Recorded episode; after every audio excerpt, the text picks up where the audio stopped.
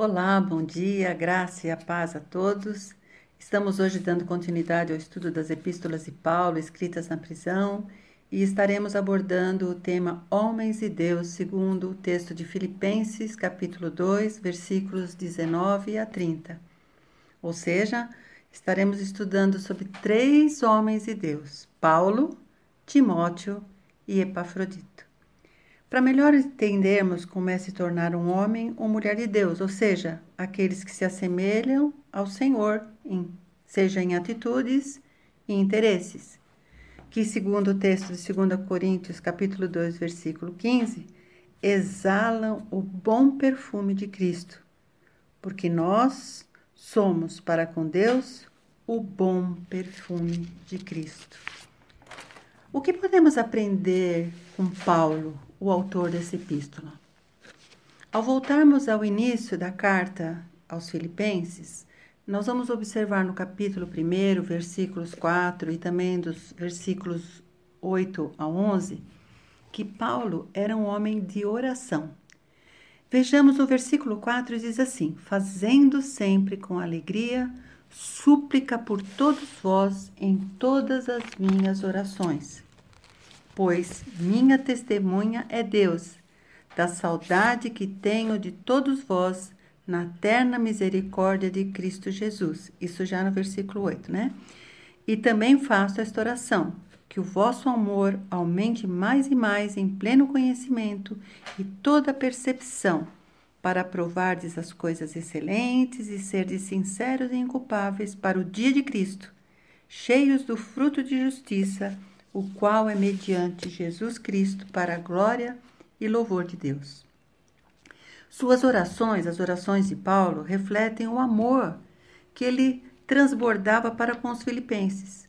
Amor esse demonstrado pelas saudades que ele expressa aqui, pela preocupação e cuidado com a vida espiritual de todos, a fim de glorificar a Deus.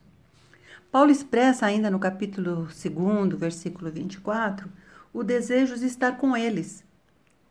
O texto diz: Estou persuadido no Senhor de que também eu mesmo brevemente irei.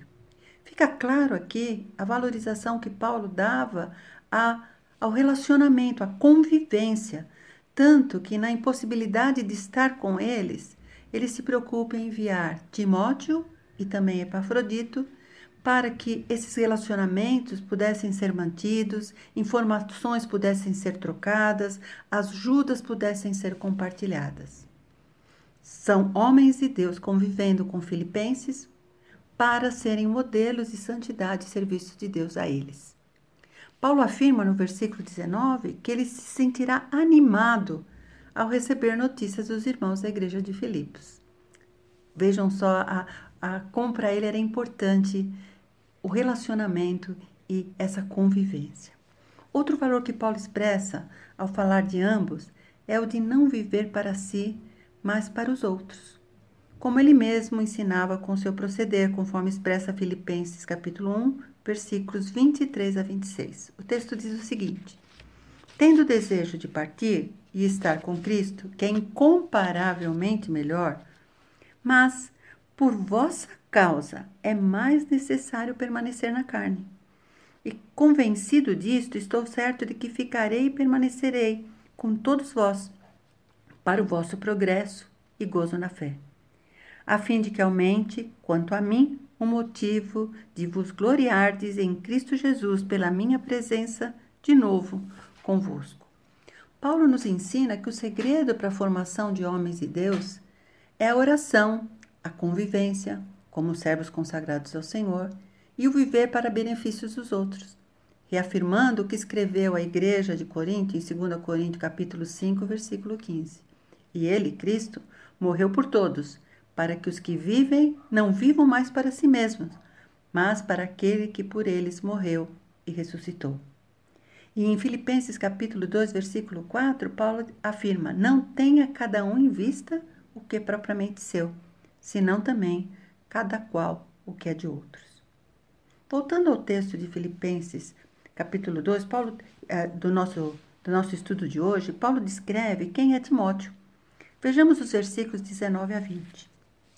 Espero, porém, no Senhor Jesus, mandar-vos Timóteo o mais breve possível, a fim, que, a fim de que eu me sinta animado também, tendo conhecimento da vossa situação.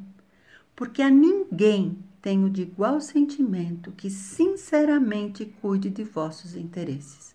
Paulo afirma que Timóteo vivia de forma a se preocupar com os outros, que ele havia aprendido a não viver para si mesmo como a maioria, como afirma o versículo 21, pois todos eles buscam o que é seu próprio, não o que é de Cristo Jesus. Mas Timóteo não era assim. Neto de Lloyd, filho de Eunice, segundo a segunda epístola de Paulo a Timóteo, aprendeu com elas desde a infância as sagradas escrituras, de acordo com a carta 2 Timóteo, capítulo 3, versículo 15. E por isso Paulo afirma nos versículos 22 e 23, como, como lemos, de Filipenses 2, e conheceis o seu caráter aprovado, pois serviu ao evangelho junto comigo, como filho ao pai. Este, com efeito, é quem espero enviar tão logo eu tenho visto minha situação. Paulo afirma que o caráter de Timóteo foi aprovado e o chama inclusive de filho.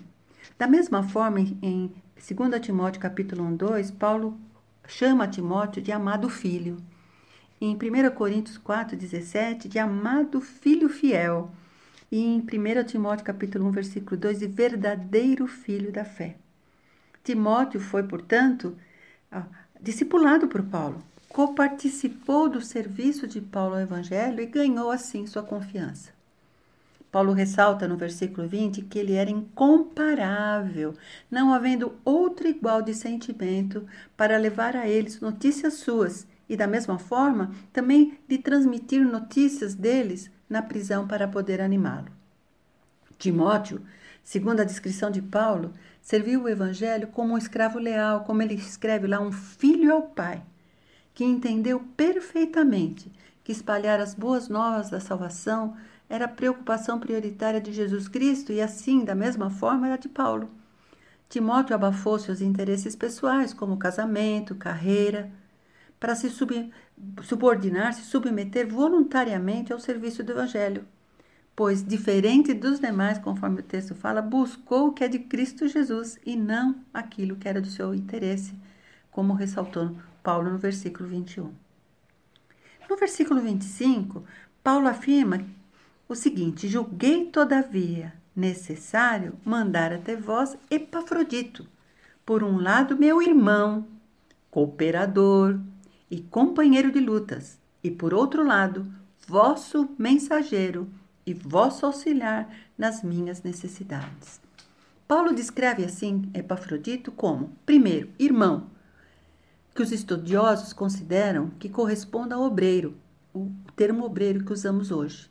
Ou seja, ah, que provavelmente ah, Epafrodito recebesse ajuda financeira ou de suprimentos para se dedicar ao trabalho de evangelização. De evangelização. Ah, Acredita-se que seja o termo obreiro e não aos crentes, porque Paulo, ao se referir aos crentes, usava o termo todos os santos. Então aqui temos Epafrodito como irmão ou como obreiro cooperador, ou seja, um trabalhador ao lado de Paulo.